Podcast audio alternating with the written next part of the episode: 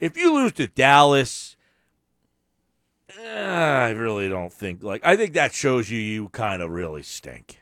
Yeah. It's hard to imagine, though, losing to this team. And we can talk about the defense all we want. And I think it's very fair to go down that road because that defense can't stop anybody. I don't know how they're going to be able to score with the quarterback that they are going to have to utilize, right? I mean, how well, don't know that for sure, but yes. Yeah, true. You don't know that for sure. And they do have a lot of weapons, right? So if they just have a simple game plan, can they move the ball? Maybe. I don't know. I mean, That we're being gonna have to said. I, I would be pretty surprised if if uh, if Dalton plays based on the hit that he took. But he's not definitively ruled. I I have not seen. I could be wrong. Yeah, I haven't didn't either. see what their. Uh, he's in the concussion protocol. That's definitive. But I didn't see what they said today. Andy Dalton has entered the league's concussion. He's uncertain. Uh, ben DiNucci would be the quarterback. If Ben DiNucci beats you, I wouldn't be far fetched to say you might have to fire Jim Schwartz. you think so? It's a fireable offense. You can't lose to Ben DiNucci. I don't think that's going to happen. Okay, forget losing to him. If you lose because your defense was the problem, is the reason you lost. Uh, It's different if you lose nine six. You know what I mean? Definitely. If you lost because your defense couldn't stop Ben DiNucci, then you might have to reevaluate. Like, there's a lot of people out there who just hate Schwartz. Right. I'm not a Schwartz hater. I think he's a competent guy. Is he the best? No. Is he the worst? No. Is he somewhere in the middle? Eh, he's probably in the top half. Okay. Yes. You lose to Ben DiNucci, I might have to reevaluate that. I agree, but the thing is, he does well against these younger quarterbacks in the league. So, with that being said, with guys who don't have a lot of experience, he shows that he normally does do, you know, a decent job at it. So, I would expect him to show him some pressure, get him uncomfortable, make him, for, you know, force him to have to make a quick decision.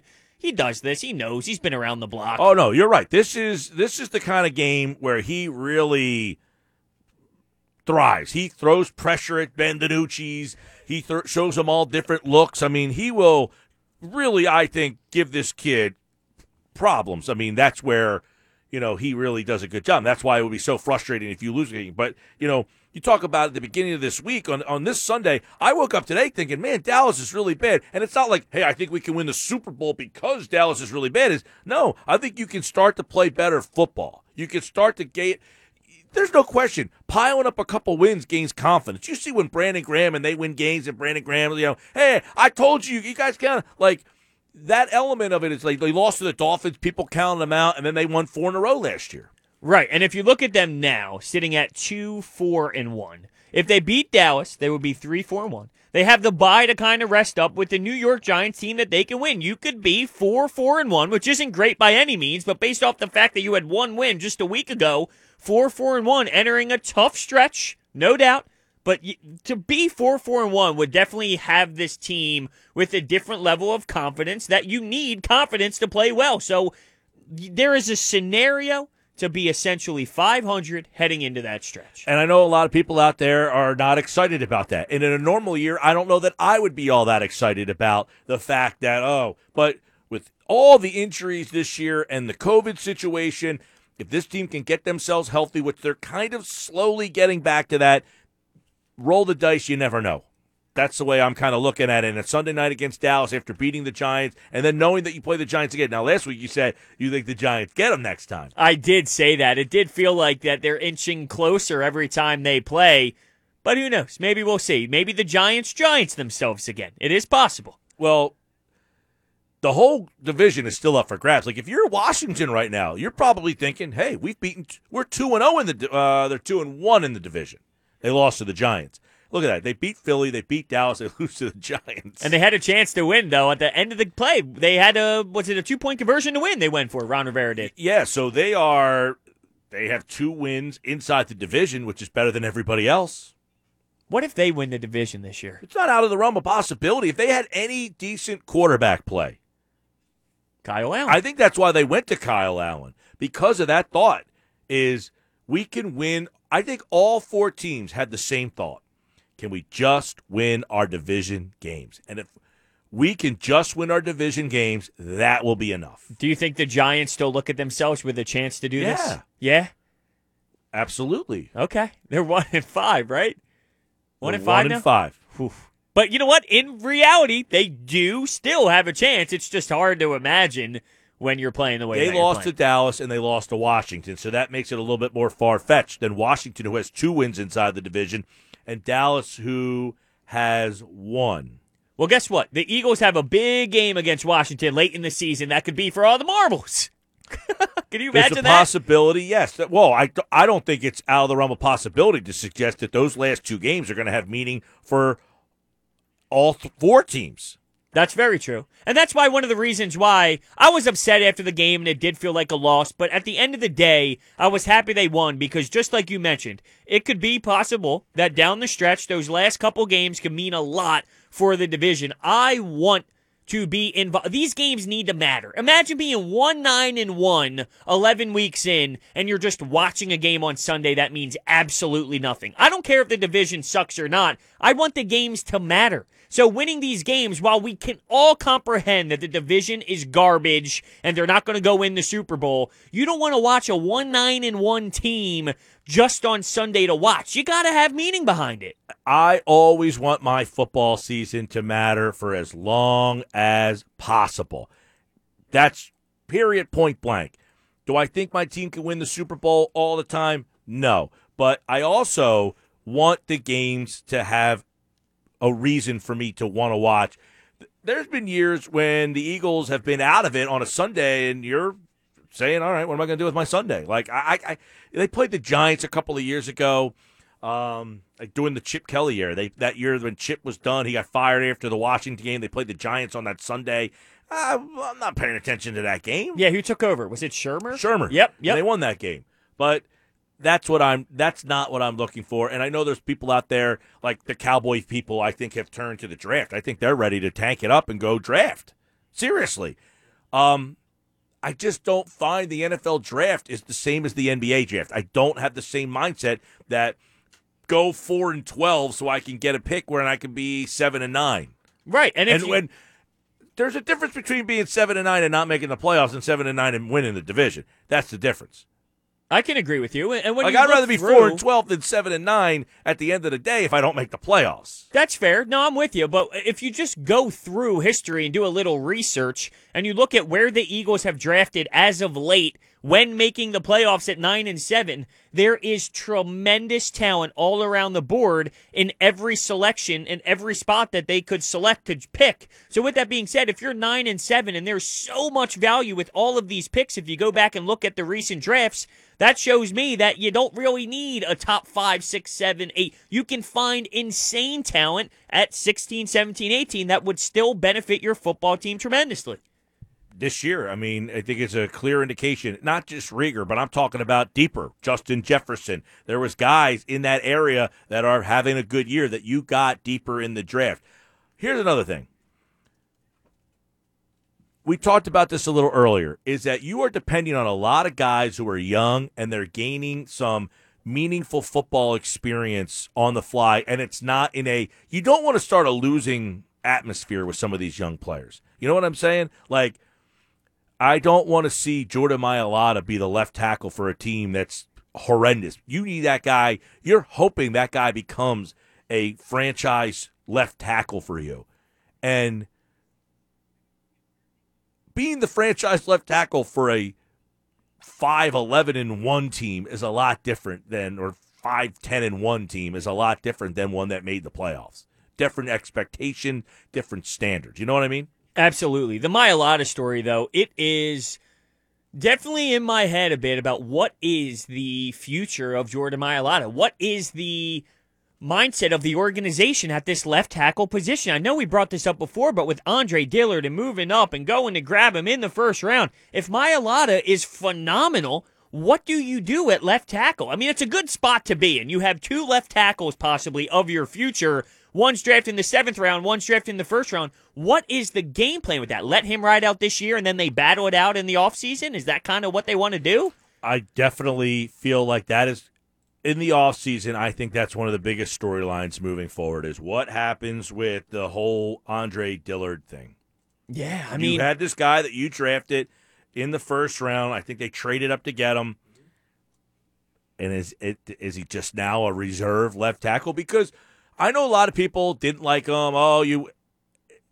By all accounts, the guy was supposed to be a very good pass blocker, not a great run blocker, and that you know that they were working on that. But you get a you know a left tackle who can just protect the blind side for the next ten years, and unfortunately, where you may never get a chance to see that from him because if this kid Mailata plays well, I don't know how you just say, eh, you're losing your job to, to Dillard. That's fair. That's definitely fair. But let me ask you this. Have you seen enough out of Mailata to think that the job can't be open to Dillard? Because, I mean, I, Mailata has flaws. I'm not saying he's perfect. And, you know, could Andre Dillard take that spot back easily if he played to Yeah. his capability? Yeah, like I don't think the door is just shut automatically. I Oh, think I- Dillard has a chance. I definitely think that you have to um, make it a competition next year. You can't just say, hey, this job is Jordan Mailata's or, hey, Dillard, this is your job when you come back. I think you have to make it a make it a, a, open competition. And the question of Andre Dillard, his mindset has been questioned. His, you know, the, the his mental side of the game has His been ment- questioned. His toughness. Yeah, I mean, his mental toughness. And the fact that what turned a lot of people off was that he said he really did not want to play right tackle. And the game that he did not want to play right tackle, he stunk in that game. It was almost like I said I didn't want to do it, and I'm going to show you that I don't want to do it. And then everybody just went off of he stinks based on the game that he played the position that he didn't really want to play. But I'm not giving him a pass. You play right tackle if they ask you to play right tackle. That's what kind of I think turned some people off, which is fair. Yeah, there were also reports too in practice. He got into some emotional breakdown and he was kind of going after some guys, which some looked at good. You have some passion in you, you have some fight in you, show some heart out there in practice. And others look like, are you kidding me? This kid's a baby and he's uh, Well, being I remember ridiculous we had him on the air the day after he got drafted. And he had said something in the interview with us, and people were texting in, kind of questioning, "Hey, is this guy tough enough to to to play in this league?" Like he had he had come off as somebody who people were questioning his toughness right off the bat there, and I'm not writing him off as a player at all, but I definitely think that story next year, the Dillard, Mailata. But you know what else is is good though is you're playing games that have meaning behind them, and it ups the competition level of the players. Like Nate Herbig next year. Hey, I played on a team that was pretty good. That only makes the competition for the left guard spot. Herbig might come in and say, "Hey, I want to compete with Seumalo for that starting job. I started last year on a team that went to the playoffs, as opposed to, hey, I was a starter on the team that went five, ten, and one." Right, it's healthy they might be competition. anyway. Healthy competition, though. You know what I mean? It's it's always good to have some healthy competition. I wonder with Andre Dillard though, coming to the East Coast, de- definitely a different vibe than Washington. Different vibe from that West Coast. How much of this pressure that is brought here with the media, with the fans, how much is that playing a role in what you have seen to this point? I, I'm I- I'm not sure he has really um, faced the veracity, I guess, if you will, of the of the Eagles fan base yet. Like he hasn't started every week. Right, so he only had a taste of it. He hasn't had the real full thing yet to experience how nuts it can be. Right, where he has to stand up and face the music after. And keep in mind the COVID. You don't have the reporter standing at your locker. That's so true. I don't know if we're ever going to get that back. Um, I I would hope so. And Me I too. I like they're they're getting around it. It's okay, but you can't get the same questioning. I know, but I wonder if this is something that changes sports broadcasting for the rest of time. Like this changes sports The journalism way- forever. The only way I think it would possibly change is if the if the teams if the teams kind of uh, decide, hey, we don't want them back in the locker room, but I don't think that the teams could do that. I think the league would mandate. You know what I mean? Like you, the the league mandates that these uh, coaches talk on these days. They don't do it because they want to. right. I was going to say the teams would probably prefer for people not to be in the locker room. So if they had to say, we'll probably never get back into there. Yeah, no, I, I think you'll see it back to normal. Not next season, maybe. Maybe next football season. Eh, maybe. Seriously, I don't. Well, you heard what uh, Jared Diamond said. he doesn't see the baseball season having normalcy next year, I don't either.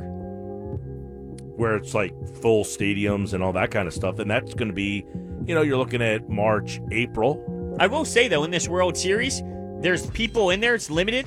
It's enough though. It's enough to impact as a fan watching on TV. Hearing Seems like a lot of Dodger roar. fans. Yeah, yeah, definitely. Do the Rays even have any fans other than us? Damn, I was going to go there. You took it right from me. I don't think they do. All right, Sports Bash is brought to you by Dorothy Gale Roofing. There's no place like your home, and if you have a leak or need a new roof, call Dorothy Gale Roofing 877 Kevin or visit them online at dorothygale.com. 97.3 ESPN. All right, one thought every game. Week seven is in the books. K.C. Joyner, NFL insider, set to join us here. He'll give us his thoughts. One thought every game on this week seven slate, which continues tonight. We'll have it for you. Bears and Rams on 97.3 ESPN. We'll have K.C.'s one thought on every game in just a second, but let's take a look at that one as we get you ready for Monday Night Football. And of course, you can hear it right here on 97.3 ESPN. Rams at home, taking on Nick Foles. Very good defense. You know, K.C., when I look at the NFC, a lot of the better teams, Seattle, um, Green Bay, New Orleans, they all don't have very good defenses. The Bears have a really good defense, but they don't score all that much. Makes this game pretty interesting tonight. Yeah, it should be pretty interesting tonight. And, and mind you, they probably have more talent on offense than what their production has shown. I mean, they, they you know, Robinson's a very good receiver. Uh, Montgomery's a good back. I mean, they, they've got some talent. They just, I think, part of it is they like to play low-scoring games. They're not, they don't want to. They realize that hey, we're not, we're not slated to get in any kind of a shootout thing because they posted fewer than 300 offensive yards in three straight games. You know, the Rams have tallied 400 more offensive yards in four contests, and I think they could win a higher scoring matchup more easily. So I picked the Rams because I think they'll be able to get in a bit more high scoring than the Bears want. Well, and, and this Rams team, I mean, last year they missed the playoffs, but what is different about this Rams team from the one that missed the playoffs last year? I think they want to. Is people, fantasy managers, tearing their hair up because they don't know what to do with the backfield. But having said that, they have three quality backs. Gurley last year was not the back that he had been, and so they they've got three backs that they can lean on, and they can rotate them and they can keep them fresh, and it allows them to be more of a run heavy team than they than they were last year. I think they started to get away. That's one of the things when you have a uh, passing play caller, they tend to want to throw the ball more often sometimes than they should, and you kind of got to break them with the habit, sort of like Andy Reid did last year with with the Chiefs, realizing I can't just keep throwing the ball all the time. And I think McVay has realized that I've got to be, I've got to have a power rushing game to augment my passing game. I can't just be passive. So I think that's the big difference. Bears, uh, Nick Foles is obviously taking over there. Does he give them a better chance to win, or is it negligible? I think he does give them a better chance because remember what Foles is when he's really good. I mean, when he's that good, you know what his ceiling is. We've seen it, you know, Super Bowl win that one season where he only had two picks, what twenty-seven touchdown passes, I think the number was. So I mean, when he's that good, he's that good. And Trubisky, frankly, just isn't that good. And it tells me something about about the Bears that they felt that we need to bring in somebody to push Trubisky, and that Trubisky still didn't play that much better. It says that this isn't a talent issue. This isn't a, a problem where, where Trubisky just wasn't. It didn't have the physical skills. It's just that he's not adjusting his life in the NFL, and we know what Foles can do, and he plays that well. So he's just a higher ceiling player. Um, Bears offensively, as you mentioned, uh, they got a little bit of talent here, but uh, in this particular game, is their defense the difference? When you, I mean, the Rams have pretty good defense, but uh, Jared Goff, I guess there's some questions still about him, and is the difference maker in this game the Bears defense?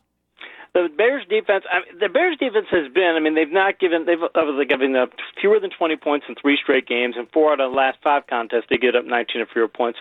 So that's really good. They've got turnovers in, in five out of six games, and they've got four turnovers the past two weeks. So I mean, they're very good there. The thing is, though, is that you can run the ball on them five out of six opponents have rushed for over 100 yards against them, but you're not going to throw the ball. The highest uh, yardage total against them for net yards passing is 288, and that was in week one. They haven't even given up as many as 250 in any of the other games. So I think this is a game where the Rams are going to want to lean on that ground game as much as they can. But having said that, if you do that, you play into the low scoring battle that Chicago wants to get you in. All right, uh, that game tonight, 97.3 ESPN's coverage begins at 7.30. You can hear it right here on 97.3 ESPN. K.C. Joyner, NFL Insider, will take uh, one thought on every week seven game. And obviously, as this season continues to kind of move on here, we're getting a, a little bit better feel on a, a, lot of these teams now. So uh, let's dive into our one thought on every game and get K.C. Joyner's thoughts on them. Let's start with uh, Detroit and Atlanta. Atlanta, again, it looked like they're going to win this game. They got it. Gurley scores, but uh, he probably shouldn't have scored. And they lose again at home. Detroit gets a nice win there. All of a sudden, like, hey, Detroit's kind of back around, I guess, in the in, in, maybe the wild card race. I mean, I don't think anybody takes them serious, but all of a sudden they are uh, back at 500. Yeah, they are, and it was it was shades of Brian Westbrook, but he he didn't quite get there. He's got to, you know, he had to stop at the half yard line. It's like he forgot that he should he was supposed to stop and and and get there until he got right to the end zone. His running back just wants to get in the end zone, so I get it. But the Lions, hey, they came back. It wasn't just that they, you know, that they, that they, they got a mistake there. They had to go down and score, and they did, and they had to kick a long PAT to win. So I give the Lions a lot of credit. And with seven playoff teams, they do have a chance of being a wild card team if they keep this up. Yeah, there's a lot of depth in the NFC, though. They, yeah. a, a, chance, a small one. yeah, yeah, I, am with you there. I, I, mean, they are 500, so uh, that's more than all the teams in the NFC East can say. All right, let's go uh, to Cleveland, Cincinnati. What a wild one! A couple thoughts on this one here. Cleveland, uh, you know, puts up 37, big game. Joe Burrow goes over 400 yards. I mean, back and forth they went, but Cleveland without OBJ pulls this out. Yeah, they do. And uh, Cincinnati gets into those sorts of shootout contests and things. And Burrow was the first quarterback. I believe I have this number correct. First quarterback to first rookie quarterback to throw for 400 yards throw for three touchdowns and get a rushing touchdown in a game. I mean, he's, you know, he's, he's putting up phenomenal numbers, but Cincinnati will get into those sorts of contests. The Browns, though, you can't keep getting into these high-scoring games. You lose OBJ now, and you, your offense is just not that kind of game. They got to get back to that power rushing attack, or these are going to be kind of games they lose in the future. All right, let's. Uh, by the way, do you like their offense better without OBJ? It seemed a little bit more uh, smooth when once he left. Uh, I think they try to force too much of their offense through to him, and that's probably not a good move for them. They need to be a, more balanced offense. He's a sort of receiver, though, kind of diva that you got to throw the ball to him. So they might it might be somewhat addition by subtraction, but you can't lose that kind of talent. It's not a good thing to, to lose somebody of that caliber. All right, uh, let's go into uh, maybe the game of the weekend. Pittsburgh, Tennessee, 27-24. Pittsburgh wins it on the road. They go up big. Tennessee comes back. A missed field goal would have sent it to overtime, a makeable one uh, a 44 yarder. That's a lot of. I mean, I, I, I feel like Tennessee's missed a lot of field goals. Um, you know that uh, you know that one there really ends up uh, changing the game though because they could have gone to overtime. But uh, Pittsburgh stays unbeaten. Pittsburgh stays unbeaten. They played. They did. They Tomlin. We talked about this before. That there are games when they will Tomlin and they'll play down to the competition level. But in this contest, my son and I were watching. When they get up twenty-seven-seven and AJ Brown gets that big touchdown pass, we both looked at each other and said the comeback's beginning because Pittsburgh thought we're up twenty-seven-seven and downshifted and weren't playing as hard as they had before. I, I don't want to take anything away from the Titans, but that's that's the way Pittsburgh is. They play four quarters. There's not a team in the league that can beat them, but they won't play four quarters all the time. So they're lucky to get away with that one. All right, uh, next up on the Week 7 slate, Carolina, New Orleans. I like this Carolina team. They just are missing something. Not sure what it is. They're right there in that game, but New Orleans feels different too. I think what they're missing is Christian McCaffrey. He's in these contests. I think they're they're more that you know they could have five wins because Mike Davis is just finally running out of gas. I mean, and, and a great for him to fill in and things. He's just not a guy you're going to be able to get that kind of production for that many games. So they'll get better when they get McCaffrey back, which will probably be week nine. But the Saints Saints are winning high scoring games. And they don't want to get in the high scoring games. They pull out another one, but they're the kind of team also that needs to keep the score lower because they don't have the kind of offense that's going to be able to keep up, especially with what's going on Thomas. All right, heading to uh, next up, we've got Buffalo and the Jets. This one here, I mean, Buffalo was a nine and a half point favorite. They took care of business, but man, it was an ugly one. Uh, what's going on with the Bills? Why? I, I, like we talked about this earlier. Like I feel like Buffalo, okay, they can win that division. Maybe they're a playoff team, but I feel like they are definitively a step below the the, the top of the AFC teams. It's almost. It's. I don't want to it has to do with in the first few games of the season, teams were playing very man-heavy coverage against their three and four wide receiver sets, and they were getting toasted. And a few games ago, uh, and teams started playing zone against him. And once teams started playing much more zone heavy, Josh Allen just isn't as good at reading zones as he is at reading man coverage, and it's slowing down their offense. Now they need to embrace this though, because they're never the kind of team that's going to be a shootout caliber team. They need to embrace the idea that we need to get in the lower scoring games, and uh, this is not what they had in mind, but they they got the win, so maybe it's going to be good for them. All right, uh, they get the win, and the Jets fall to 0 and 7. They play Kansas City next week. Good luck with that. Dallas and Washington. Let's uh, take a little deeper look at this one. Dallas is real bad. I mean, that, that's evident now. They are real, real bad. They lose 25 to 3 against a very bad Washington team here. What are let's first look at Dallas here. What are some of the big, big problems that Dallas has? They what where where, where don't they have problems? Zeke is playing terrible. They, he looks disinterested. Obviously, Dalton was playing bad before he got knocked out. DiNucci, their third stringer, he can't cut it. They've got the one. If you take the top, their uh, receiving core, their trio, their top three receivers, they might not be the best deep, but they've got the top three receivers in the league. If you said I'm going to take a trio of wideouts and they can't get anything done with them, I, but the Cowboys players, when you hear them anonymously saying we don't think our coaching staff knows what they're talking about, if you talk to players, they'll tell you that that's the number one thing that get a co- the team to turn on its coach. If they don't think the coaches know what they're doing, and right now that's what the, the players are saying about the coaches behind the scenes, reportedly. And if that's the case, if that really is it, this Cowboys team is done because if the players put on the coaches, you can't turn around from it. They people thought this team had talent. There were some people that thought they were in the Super Bowl. I mean, the line they got some injuries there, but what happened to the defense? what happened to the defense is they can't they can't even play the basic coverages. I mean, uh, uh, Nolan was talking last week about hey, we're calling we're calling coverages that these players should know from high school. We're calling basic cover three defenses that these players should know what they're doing. And you see the players don't know what they're doing, and they don't. They, they're they're they're making they're not making the most basic of plays. And normally, when a team can't execute at that level, if you look at it and say, look, they've got more talent than what they're saying, it comes down to coaching. I really think when, when McCarthy, when he was gone in Green Bay, I said on Twitter that I, I would be surprised if any team hired him because of how badly he coached in certain situations in Green Bay, and he got away with it because he had Aaron Rodgers. And people lambasted me. Oh no way, McCarthy will get hired. McCarthy, he's you know, he's got a Super Bowl. Of course he'll get hired. Well, look what's happened. I'm not trying to say I was right, but look, people around the league will tell you that he doesn't really, you know, that the, he's not a great play caller, and he misses a lot of those things, and his players catch on to it. And if they don't think that the coaches know what they're doing, they're just not going to play that hard. And this is, I think, the crux of what the problem with the Cowboys. What about Washington? I mean, if they had stable quarterback play, can they? Are they the team in the East that not enough? I mean, everybody seems it was Dallas or Philly, even though it was bad. But is Washington in the mix? I think uh, you got to give credit to Ron Rivera for making the the quarterback change because look at what they've done. They they went toe to toe with the Giants. Everybody figured there's no way they're going to win that contest. They almost did, and then they they thrashed the Cowboys. Now they've got a bye week and things. I think he knew that our, our quarterback play with Haskins is so bad it's costing us contest. Even though we're getting a lot of, you know, we're getting some some passing production and things, we're not playing that one. We're turning the ball over too much. They had eight turnovers in three games at one point, but they have three, two in the past three weeks. So I think that making that coaching change got them to a level to where, yeah, they can compete with the NFC East. Oh boy, it's going to be an ugly ride down the stretch they come. By the way, Philly and Dallas this Sunday night.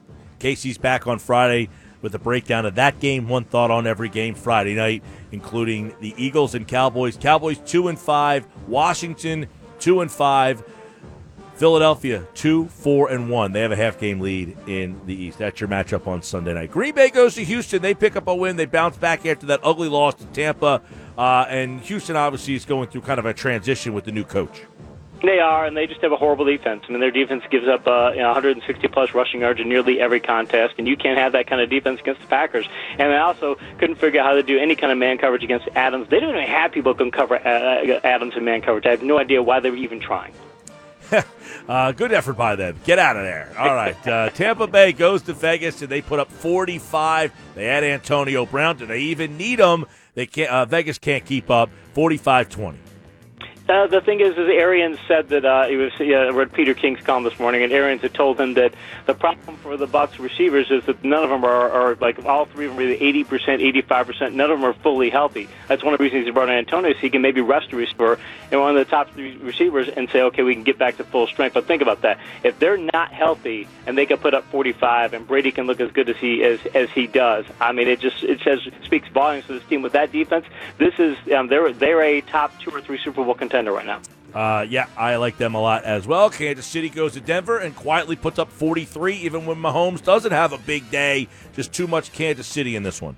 They had too much Kansas City, and they knew they could play a different caliber of game because they know that Denver just couldn't keep up in the shootout. Denver, Denver couldn't even turn the game into a shootout they wanted to. So that let the Chiefs be a certain type of aggressive that they don't normally try to be against more dangerous offenses. And the Broncos couldn't even couldn't even do a flea flicker play properly. And that shows you how bad they are on offense. San Francisco, 33-6. Uh, Patriots got to start wondering, hmm, is, is this Patriots team just not that good? And San Francisco, after a couple of tough losses, they lose at home to Philly, they lose at home uh, bad to the Dolphins. They're turning things around power football wins games, and San Francisco sticks with power football. And sometimes, you know, if you don't have the some of the if you have problems with defense, you can lose games you should win. But they they can play power football all the time. And the Patriots really are not that good. They're terrible on offense. And I, I was surprised though that out of the pickers on NFLPickWatch.com, 70% of the experts picked the Patriots to win that contest. I picked the 49ers fairly comfortably. Didn't feel that weird about it because the 49ers just play a brand of football that's really good, and the Patriots are that bad. So I think it's finally catching on with the world that the Patriots really are a team that might struggle to be 500 this year. Yeah, I mean, Newton played okay the first couple of weeks. I mean, he was giving them something. He was terrible yesterday he's, he's awful, and he's making a lot of mistakes. And even talking today, they were saying that you know Belichick said, "Yeah, he's definitely our starter," and Newton's saying, "I'm not worried about the coaching staff. I'm worried about keeping my teammates believing in me." And I'm like, wow, that's kind of scary. Not that you shouldn't care about the coaching staff, but obviously Newton thinks that his teammates are thinking that he's not up to par. If that's the case, and they do start believing that, I think this thing could go south. So I, the Patriots just they have very limited windows to victory, just given the, their talent on offense. Jacksonville 39, uh, excuse me, uh, Chargers 39, Jacksonville 29. Justin Herbert continues to be really impressive, man. I really love watching that kid play, and Minshew Mania might have seen the end of the road. Yeah, it might have. I mean, uh, Robinson had a very good game for them, and that's a tough game for them too. It's a lacrosse country road trip against a team that's probably more talented than they are. Herbert playing as well as he is. I got to say though, think about it. We got Herbert and we got Joe Burrow. You're talking offensive rookie of the year. That's a fantastic race. We are very lucky as football fans to have these two because Herbert is just he's he's a different player here at the Chargers than he was at Oregon. He was pretty good at Oregon. Uh, he was, and uh, he could have came out the you know probably his junior year. He decided to stay and uh, ended up bouncing them down a little bit. But the Chargers have really made out uh, in that one. And, unfortunate situation with Tyrod Taylor and that whole thing, but they, they had to stick, and they made the right decision sticking with Herbert. Um, 347 yards uh, for Justin yesterday. All right, Seattle and Arizona. This was a good one last night. Arizona. They, they disappointed me losing that game to the Lions. They had another disappointing loss uh, somewhere in there that they didn't play uh, all that well for a couple of weeks, but now all of a sudden, this Arizona team, you know, there's always teams that did make the playoffs one year, that get into it next year. You got to start looking at Arizona as maybe one of those teams. And in a very competitive West, they're right in the mix. They have 400 or more uh, offensive yards, net offensive yards in five out of seven games this year. Their problem is their defense gave up 572 yards yesterday and 444 yards just a couple of weeks ago. But they get a lot of turnovers, and if they keep getting a lot of turnovers, they can win games like this. I'm more worried about Seattle because before that game, Arizona had allowed uh, fewer than 20 points in three of their last six contests. So their defense is kind of holding up. Seattle's defense is just atrocious. They've allowed fewer than 30 points only three times this year, and they've allowed 400 or more yards in every game, including 519 yesterday. Their defense is awful, and they have a great record in shootout games, but you can't expect to win three playoff games as shootouts. You're just not going to do it. So they need to find another way to win, or else they're going to have more disappointing losses like this. And then, of course, uh, tonight we told you Chicago and the Rams. That's what we have on 97.3 ESPN. Indy, Miami, Minnesota, and Baltimore. They are your bye weeks, and that is one thought on every Week Seven game. Real quick. Uh, you know, uh, the Thursday night game, I'll get your thought. Atlanta is playing Carolina. We've talked about how bad Atlanta is in Carolina. If they could get this win, I guess they would be sticking around Carolina on Thursday night. If they can win, they would be four and four. That keeps them in the wild card mix. It does. I would expect that they could win because Atlanta is is has too many weaknesses on defense, and Carolina is playing well on defense. It's just a matter of the Carolina offense can keep up. But they were using a, a backup to Davis, guy named Trenton Cannon, I believe is who it was, and he actually was showing some burst, and they need to keep going to him because if they can get a one-two combination between those two to keep Davis fresh and to get the, kind of production they were getting out of their backfield, they ought to win that contest eh, six times out of ten. Yeah, and uh, by the way, that Sunday nighter, the Eagles and the Cowboys, we will break down more on Friday, but it's going to be an ugly run to the East here. What what's going to get it done? Five, six wins? I think it's going to end up being seven wins. I people it, all it, this has come up many times before. People are like, "Oh, the, you get a seven-win division and act like it's the end of professional football and that you need to just get rid of divisions and all that." You don't get rid of the NFC East. You don't get rid of the rivalry that is that division just because you have one bad season. But I think it is going to. I think some teams are going to start playing better down the stretch. And plus, Philly, yeah, they're two four and one, but I mean, they could if they win the Washington game, they would have three wins and they could have won that. And if that tie was a win, they could easily be a four-win team right now. And I think that'll show up down the stretch. Yeah, and another thing is you forget the NFC West a couple of years ago. They were the worst. They were the laughing stock. They were the seven and nine. Now they're the best. So it all goes in cycles. Keep the integrity of the divisions. And by the way, the NFL does not want to do. Uh, get rid of the NFC East teams making the playoffs. That's their biggest market. That's why you see Philly and Dallas and New York, uh, these teams constantly on primetime football games because they score the highest ratings. They do, and that and the thing is, is why would you? It's it's that and. NFC East fans care about NFC East games, and this AFC North fans care about AFC North games. The division, but people in these divisions, they can. The Packers and the Bears. Are you just going to say we're going to get rid of divisions and have a 16-team NFC, and now Packers Bears doesn't count other than just being a game, and you're going to play each other once every couple years? Uh, that'd be the most that'd be the most idiotic thing the NFL schedulers could do. All right, K.C. Joyner, NFL Insider, the footballscientist.com. Every Monday, every Friday with one thought every game. He'll be back on Friday with one thought on week eight. We are hitting the halfway point of the NFL season, and he, like all guests, appeared via the Boardwalk Honda hotline. Thank you, Casey. Thanks, Mike. All right, he, like all guests, appeared via the Boardwalk Honda hotline. It is brought to you by Matt Blatt Kia. They want to get you approved today. Visit Matt Blatt Kia, 6211 Black Horse Pike in Egg Harbor Township. You got Bears and Rams tonight. You got to, uh, got a thought? Well, when we One were, thought, Bears Rams? yeah, well, when we were talking about this, when we were breaking down the NFL schedule, I thought the Bears at a seven-point underdog was kind of slapping them in the face a bit, even though it's on the road. So I'll stick to my guns. Although, hey, I was way wrong on that Dallas one. We'll come back and talk about this one more. See if I was right or wrong. Yes, we will. And, uh, you know, you don't got baseball tonight, so you don't have that distraction. Yeah, disappointing. I wanted to see Arozarena, my father, hit another home run.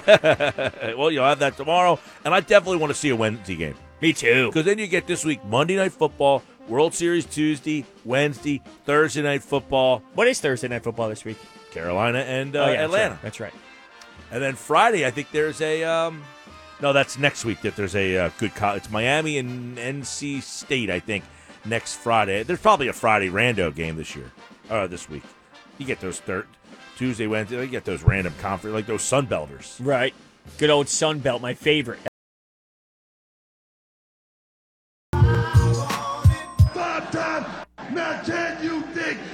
All right, time for the five to get ready to wrap up the show. It's brought to you by Recovery Centers of America with drug and alcohol addiction treatment centers in both Mays Landing and Devon, PA. What do we got? The over under is set at 44 and a half tonight for this Bears Rams game. What do you like? I like the under in this game. Both teams have good defenses. Bears offense is kind of eh. I'll go under tonight. I think you get kind of a eh, yawner. Nick Foles, 249 and a half passing yards. To go under. Nick Foles. I have uh, my fantasy team got Rochambeau. Big time? Blasted. Wow. I had Cam Newton. And I went up against Patrick Mahomes, and he didn't do anything this week. Yeah, it doesn't help. No, but uh, every other guy on his team, I feel like, uh, had a monster, monster game. But uh, I have Allen Robinson down by about 70. I was going to ask you next. 71 and a half for his receiving yards. He'll go way over because it He'll get not you going to help me. He'll get you close enough to flirt no, with it. No, it's like one. I'm losing like 167 to like 90. You know, I had um, James Robinson had a huge day for me, but when you're a quarterback, I think you got to be negative three. Wow. Threw three picks. I think he had 90 yards. I think he had zero actually, something like that. Just one of those weeks. No doubt. It happens though, right? You got to dust yourself off and get back into it next big day week. from T. Higgins. Just wasn't good enough. I had a nice day from Tyler Lockett. Yeah. Um, Frisker didn't do much for me. I have. Oh no, you went with him. You had I to, had a right? choice. Yeah. My, I have a Lockett Metcalf combination. So when the Seattle Seahawks score some points, it's good for me normally. All right, the last player prop I have for you is Darrell Henderson over under 53 and a half rushing yards. Uh, under. Uh, Bears really good defense. I think um, there's a odds boost for Khalil Mack to have like a sack and a half tonight. Oh, I take that. Get involved. Yeah, maybe I will. Bears plus six, Rams minus. I like the Rams tonight at home. I don't think the Bears score all that much. I think it's low scoring, like um, 24 10, something like that. 24 13, something like so that. Nick Foles struggles. I just don't think Foles is. Well, hold on. He won this, the Super Bowl. I know. You can't say that. Sorry. It's okay. There's five. There is the five. All right. Looking forward to uh, World Series tomorrow. I kind of miss it tonight. Yeah, me too. I am so into It's sad that there's only two games left. I Possibly. know. Maybe one. I feel like I'm with one of the people who reached out for Ask Mike and Brodes. Mark, I'm, I'm crying internally knowing the Phillies are never going to be this. Here's the sad part. Normally now on those other nights you get a little Flyers, get a little Sixers. You're not getting that. Now you only got football. That's it. you went Flyers first over Sixers. Well, they usually start first. Oh, okay, is that why? Or maybe because your orange passion is coming out of you. Gonna miss them. You're going to miss the Fly guys. Not gonna get them until after the new year. Yeah. We haven't heard much on the NHL too much. We heard the soft date, but the NBA is coming out more vocal. Maybe the NHL follows. The NBA is saying around the 22nd, right around Christmas, is what they're looking at. I can get down with that. 72 games, right? 72 games right around Christmas, and you know, hopefully they say that gets them back on track for the following year. Well, where would that put them, man? Would that still be playoffs in July-ish? Oh, Like, no, I think they would just. I mean, because October you start. there's no way it could be May. Can it be May? I They're think it might trying be to- one month. One later. month. Okay, so, you're not getting July. something like that. Yeah. Okay. So you're not getting smacked into October. Yeah, you can't be doing that again. All right, that'll do it for us. Scott Grayson on tonight with uh, Josh during game night. And that'll take you to Monday Night Football. Good one tonight. Bears and Rams. Stick it with us right here on 97.3 ESPN. Tomorrow, the BMOC. Jeff Nadu from Barstool Sports. We'll talk about the early lines. Ah, boy. Eagles Cowboys week. Uh, Danny White's going to be on the show with us later on. Former Dallas Cowboy quarterback Danny White will be on later on this week. We always do some fun stuff during Eagles Cowboys week, so keep it here on 97.3 ESPN. Have a great night, everybody. We'll talk to you tomorrow.